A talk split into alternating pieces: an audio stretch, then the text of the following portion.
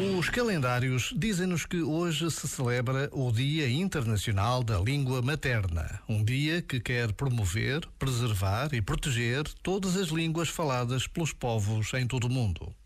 As datas servem para nos recordar de algo e nunca será demais referir a importância de sabermos falar e escrever na nossa língua aprender a ler e a escrever, aprender a conhecer a nossa literatura, a conhecer os nossos escritores, os nossos poetas, é decisivo na construção da nossa identidade.